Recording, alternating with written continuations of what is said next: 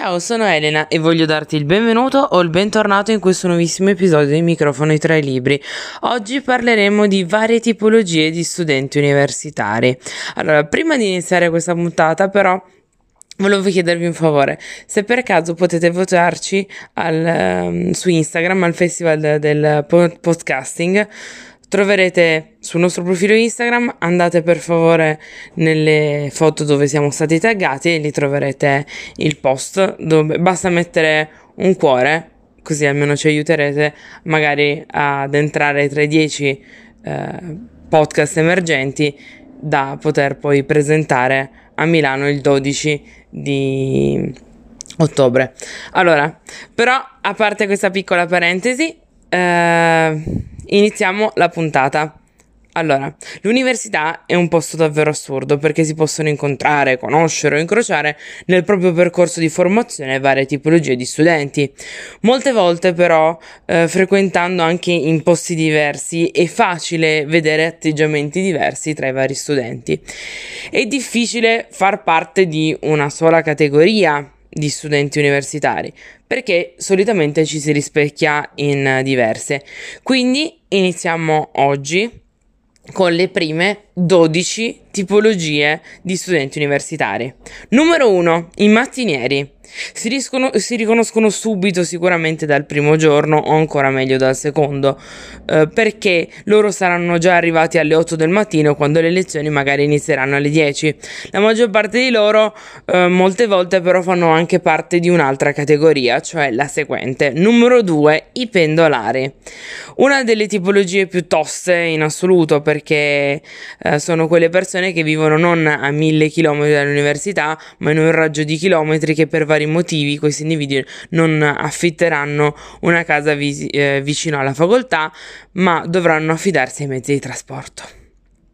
Quindi dovranno prendere pullman, treni e per prendere le varie coincidenze dovranno partire molto ma molto tempo prima per essere appunto sicuri di arrivare in tempo. Quindi è vero che queste persone avranno la possibilità di vivere ancora in casa con gli agi, quindi di stare in casa propria, ma le lunghe attese sono sempre interminabili. Però chissà, magari non vi scoraggiate ovviamente, magari diventerete amici o siete già diventati amici di altri pendolari che stanno comunque facendo o faranno quotidianamente la strada con voi. Quindi non vi scoraggiate e soprattutto non vi arrabbiate troppo contro eh, i mezzi di trasporto. Numero 3, i fuorisede. Le persone, queste sono le persone che non vivono vicino all'università e quindi dovranno trovarsi una sistemazione proprio come vi dicevo la scorsa puntata. A loro volta però si suddividono, secondo me, in due categorie, cioè quelli che tornano a casa tutti i weekend e tutte le festività, oppure ci sono quelli che aspettano Natale, Pasqua o fine luglio per tornare a casa. Certe volte i fuorisedi fanno parte principalmente della seconda categoria solo ed esclusivamente perché sono obbligati, perché ovviamente se studi a Torino, ma in realtà sei di Siracusa, eh, non è che puoi farti tutti i weekend a casa, magari per fare la lavatrice, però, e ah, quindi dovrai obbligatoriamente aspettare le feste. Ma allo stesso tempo ci sono anche dei fuorisede che magari sono, studiano sempre a Torino, ma sono di Lecco e per vari motivi non possono tornare a casa sempre, magari anche solo ed esclusivamente per un motivo economico o anche per un motivo di tempo, perché nonostante la non troppo, diciamo, lontananza, si perde comunque un sacco di tempo. Numero 4. In sede.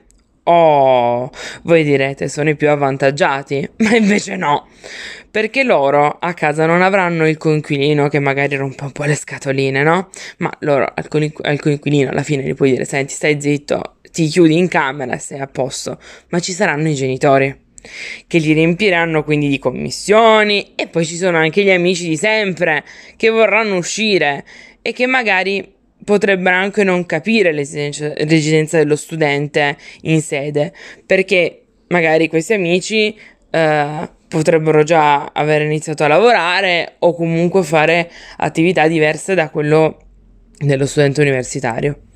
Numero 5. I ritardatari. a qualsiasi ora inizi la lezione, state tranquilli, perché sicuramente arriveranno in ritardo. Ci sono dei ritardatari che anche arrivano in ritardo anche alle lezioni delle 18. Quindi per loro in certi casi non c'è speranza. Numero 6. I prendi posto. Questa è una categoria che solitamente si vede nei gruppi, o meglio, nelle classi molto grandi. Quindi, per esempio, io in Trenare noi eravamo appunto in 600, quindi era facilissimo trovare questi prendi posto, no? Perché comunque uno aveva paura che mm, visto l'aula è grande, non riesci a stare vicino al tuo amico e tutto quanto, no? E però i prendi posto cioè hanno una caratteristica ben precisa, no? Perché anche se l'aula sarà ancora deserta, ci sarà sempre un, di- un individuo, più individui che avranno occupato con zaini, felpe, sciarpe e chi più ne ha e più ne metta i vari posti e prenderanno intere file, ma proprio intere per i loro amici. Cioè, magari loro sono in due e hanno occupato due file, uno una, una l'altra. E però loro saranno lì che comunque appena ti proverai ad avvicinarti ti guarderanno con aria minacciosa e ti diranno no, è già occupato. E tu li guarderai dicendo ma da cosa? Dalla penna. Come dalla penna? Però non c'è, non c'è speranza per loro, mi dispiace. Anche se, se si è in, in classi dove appunto, cioè, o meglio in corsi dove è difficile trovare il posto, da un lato se non hai quegli amici che pre- ti prenderanno il posto, quegli, quelle persone sicuramente ti risulteranno odiose, ma se per caso quella persona è un tuo amico, cioè ne sarei grato a vita. Poi ci sono la settima categoria. Quelli pronti ad uscire, sono sempre pronti ad uscire. Anche questa categoria è molto facile da riconoscere perché dieci minuti prima della fine della lezione, qualsiasi lezione sia, loro avranno già ritirato tutto e soprattutto saranno pronti a scappare. Manco stessero perdendo il treno della vita. Cioè, ma dove, van- dove andate? Ma guardate che se vi aspet- aspettate due secondi, ma proprio due, non succede niente. E soprattutto, magari il pullman riuscirete comunque a prenderlo, ma nel mentre vi sarete goduti quei due minuti subito dopo la lezione per uscire con i propri compagni, no? Una volta, avendo io un'amica che fa parte di questa categoria, insieme all'altro mio amico ci siamo messi ad ostacolarla perché ogni cioè gli ultimi dieci minuti lei aveva già messo a posto tutto no come sempre poi era lì con aria soddisfatta di chi è proprio contento della propria vita e noi abbiamo iniziato a dire scusa ma ci puoi passare la penna? E lei, visto che è una persona bravissima, ha iniziato a tirare fuori la penna. Ma in realtà mi servirebbe il bianchetto, ma in realtà mi servirebbe questo, ma ce l'hai un foglio? A un certo punto lei mi ha guardato e mi ha detto Ele, basta, questa roba adesso te la do, ma me la dai poi domani, va bene? E quindi boh. Noi ci siamo divertiti parecchio, lei non tanto. Numero 8 quelli mai pronti ad uscire. Loro sono quelli che non hanno voglia di rimettere tutto in ordine, molto probabilmente, soprattutto non hanno neanche voglia di lanciarsi nella calca che vuole, che vuole evacuare immediatamente l'aula. Quindi loro se la prendono con molta calma. Molto probabilmente loro avranno deciso di uscire dall'aula semplicemente quando la lezione successiva è già iniziata, non terminata, perché a quel punto avranno sempre lo stesso problema che la calca non li fa uscire. Numero 9. Gli ansiosi. Ah, questi sono quelli che durante la frequenza saranno già in ansia per gli esami da sostenere. Voi mi direte, vabbè, eh, capita a tutti, sì, però loro, se per caso c'è uno studente ansioso nei primi mesi di settembre, cioè quando, o meglio, appena iniziata la frequenza a settembre, loro saranno già in ansia per gli esami da sostenere nella sessione estiva. cioè, quindi da settembre loro sono in ansia per giugno e magari quel corso in realtà loro lo inizieranno semplicemente ad aprile o a febbraio, ma loro hanno già l'ansia e cercheranno di mettervi ansia in tutti i modi, diventando anche voi così uno studente ansioso. Numero 10. Gli ossessivi compulsivi. Si riconoscono in un attimo perché nella loro postazione sarà tutto posizionato in un modo parallelo perpendicolare rispetto al banco. Cioè sarà tutto messo in un modo perfetto. Molto probabilmente saranno anche in possesso di molte penne o evidenziatori proprio per... cioè ma anche loro saranno allineati in ordine di grandezza o anche magari in ordine di colore.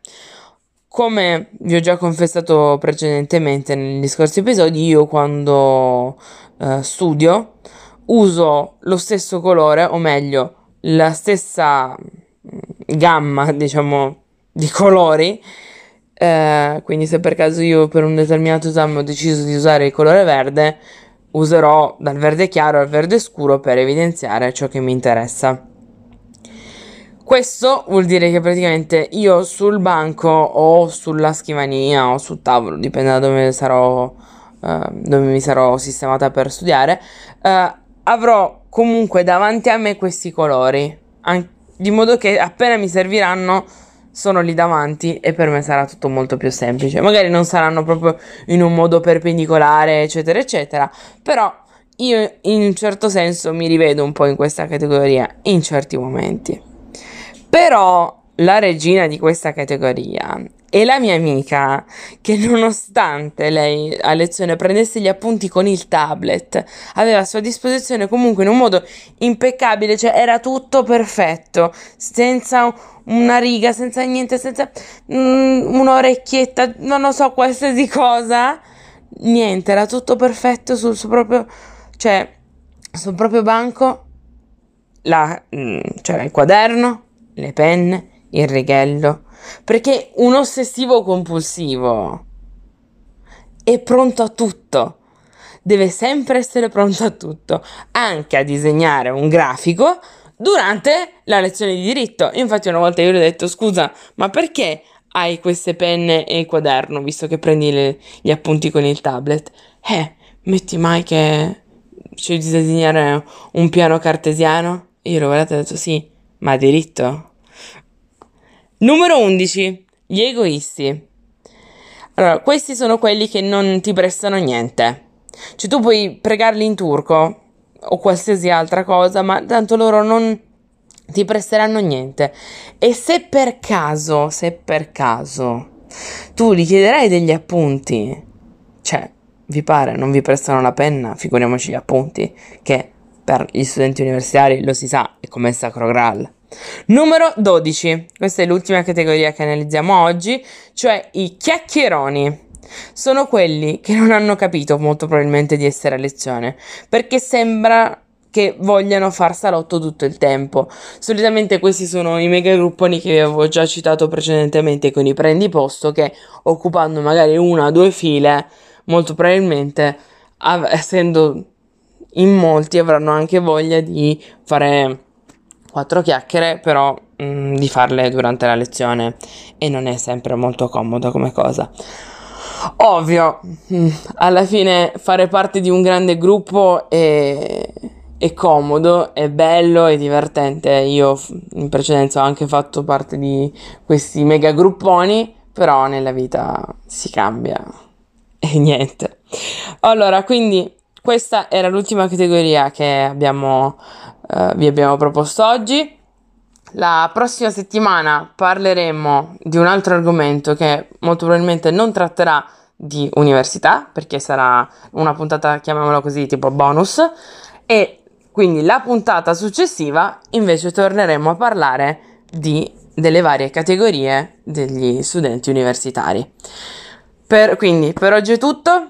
Uh, se la puntata vi è piaciuta, se vi siete rivisti in qualcuno, scrivetecelo. Mi raccomando, cercate di votarci il più possibile anche al, uh, al contest.